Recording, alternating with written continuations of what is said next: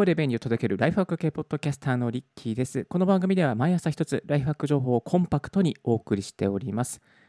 今日お届けしますのは本日深夜2時から行われましたアップルの新製品商品発表会の中から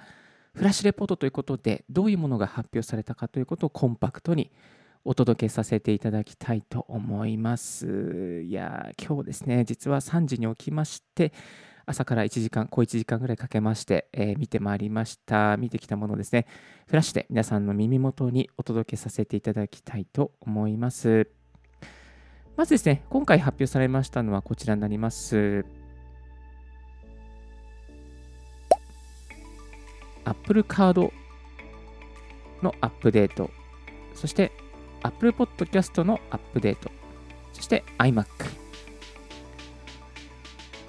して iPad Pro、そして iPhone 12、AirTag、Apple TV 4K、こちらのね、ラインナップになっております。はい。皆さん気になるアイテムありましたでしょうか？それでですね、一つずつ深掘りしてまいりたいと思います。まず、Apple カードです。これはすでにリリースされていたものでございますけれども、こちらですね、あの家族も使えるような形にね、アップデートされています。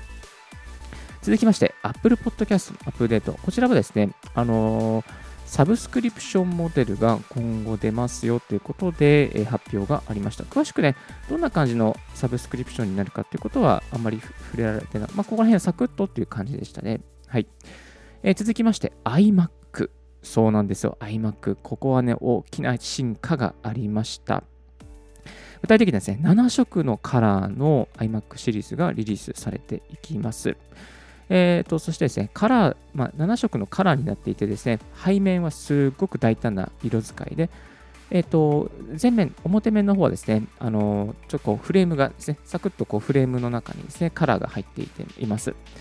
で、今年、今回のモデルからですね、えー、外枠を小さくして、24インチのラインナップも入ってきています。えー、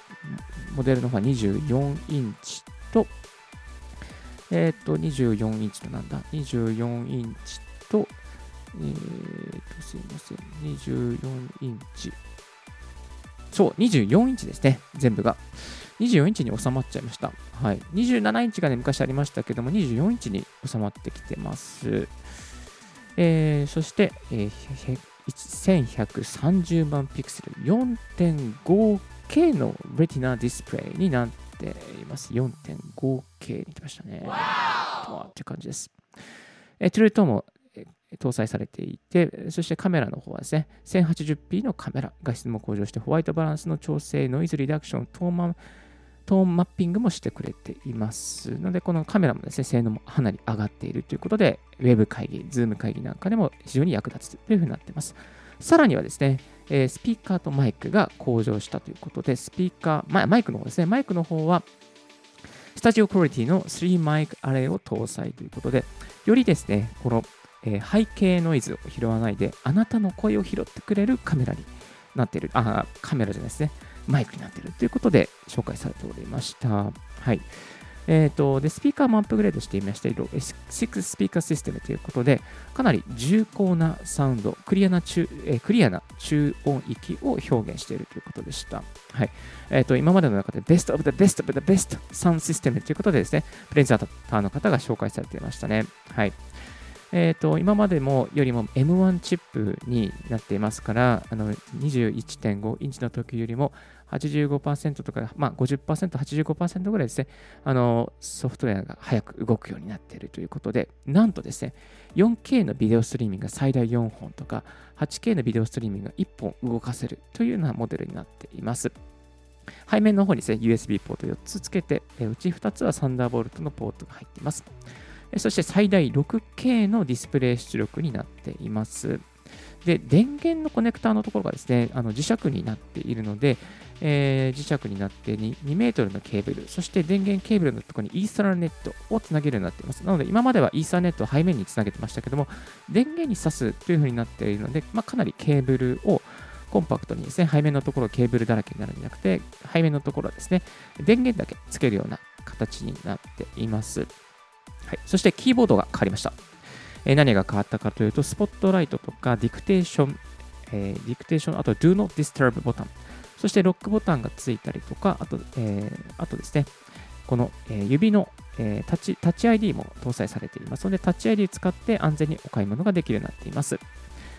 でちなみにマウスの方もですね、あのこの7色に合わせてマウスも7色のカラーとなっています。4月30日からの予約で5月後半から発売ということで、店頭の方で並ぶの楽しみですね。これ見たいな早く iMac24 インチ。よなんどのあなもうリスナーの皆さん、どのカラーが好きですか？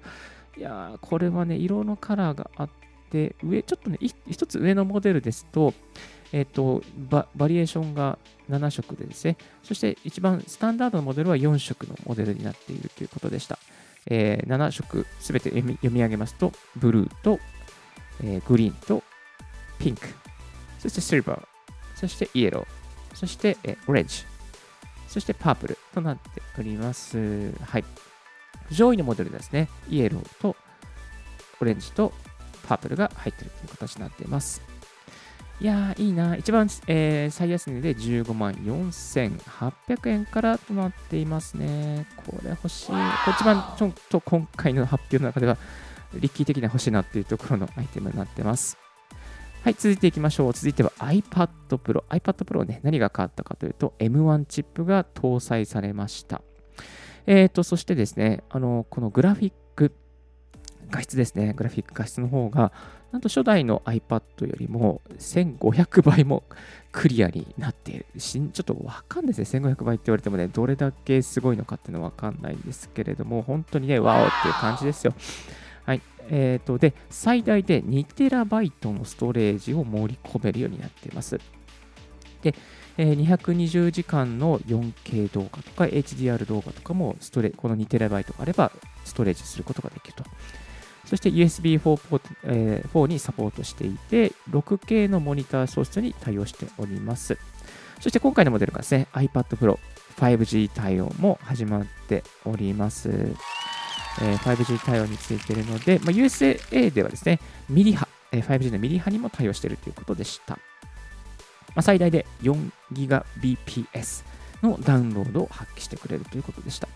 でカメラもね、あのー、アップグレードしてありまして、ISP、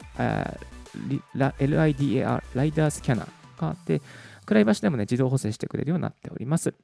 そしてですね、あの超広角カメラ、12MP、ウルトラワイドカメラというになっていて、122度のね、視野角を持ったカメラがなってます。で、これがね、非常にね、面白いんですけども、あの、センターステージっていう機能がありまして、そのカメラに対して人がこう左に右に移動すると、カメラも左に右に移動してくれたりとか、あとは人が前の方に来ると、ズームアウトしてくれたり、ズームインしてくれたりとかね、すぐに自動調整してくれるようになってるんですよ。これはね、本当にね、すごい機能でした。えっ、ー、と、ぜひね、えー、この動画を、発表の動画を皆さんに見ていただきたい、リスナーの皆さんに見ていただきたいなと思います。えー、で、560万ピクセルの画面になって、いて、えー、Pro Display XDR の性能を iPad に投入しております。いやー、ですからね、ズーム会議をね、この iPad Pro で出たらすごいことになっちゃいますので、いやー、ぜひね、これでやりたいな。えっ、ー、と、で、ミニ LED を開発して、えー、ミニ LED を1万個投入しているという形になっています。でも、1日使えるバッテリーという形で、えー、すごく、ね、楽しみですよね。iPad Pro 価格の方は11インチが799ドル、日本円ですと94,800円、12.9インチの Liquid Retina, Retina XDR ディスプレイモデルが、えー、12万9800円からとなっております。これね、あのー、最大2テラバイトまで詰め詰めでやると、だいたい26万とか29万とかすごいことになります。もう本当にびっくりするぐらいの価格になっております。パソコンよりもね、MacBook よりも高い、えっと、iMac よりも高いってね、そういうモデルになっちゃうかもしれません。はい。そして3つ目が iPhone 12ですね。iPhone 12の方は、えー、新しいカラーが発売されました。えー、Gorgeous Purple ということで、えー、紫色のね、新しいカラーがリリースされました。結構ね、良さそうな感じですね。えっ、と、で、えー、なんだったっけな。日本では、そう、4月23日の午後9時からプレオーダーが始開始されまして、30日から発売となっております。そしてあとは Find My iPhone がサードパーティーでも使えるっていうリリースもありましたね。はい。そして4つ目が AirTag ですね。AirTag。これちょっと話題になっておりましたけども、AirTag が、あのリリースされます。AirTag はですね、あのどこに鍵があるか、お財布があるかを iPhone でトラックできるというふうにね、そんなあの内容になってますね。なので AirTag を、まあ、お子さんとかね、えー、なんかなくし物をしやすい旦那さんとか奥さんとかね、家族の方に持って差し上げるといいかなと思います。AirTag の価格は29ドル。そして AirTag、えー、4つセット99。これいいですね。家族のために AirTag4 つセット99ドルからっていう形で、えー、こちらも4月23日のプレオーダー30日発売となっています。ちなみにこれ AirTag の方ですね、あのテキストとか絵文字とか入れられるようになってますね。いろんな各言語の絵文字、テキストが入れられるなんていうので、あなただけのね、AirTag を作ることができるのではないのでしょうか。そして5つ目が Apple TV 4K という形ですね。Apple TV 4K。こちらもですね、えー、A12 チップという新しいチップが入って HDR を高フレームレートで再生できる。より滑らかに高品質な画質で再生できるような、えー、なってますね。スポーツなどに最適っていうふうに話してました。そしてね、なんかね、テレビの画質、いわゆる Apple TV を再生するデバイスっていろいろな各家庭のテレビとかじゃないですか。まあ、そういういろいろなブランドのテレビ、そして画質のテレビ、こういうね、えー、ものを調整して、あのいい色合いに出してくれるっていうような、そういうね、新しいシステムも開発されたというふうに紹介されてましたね。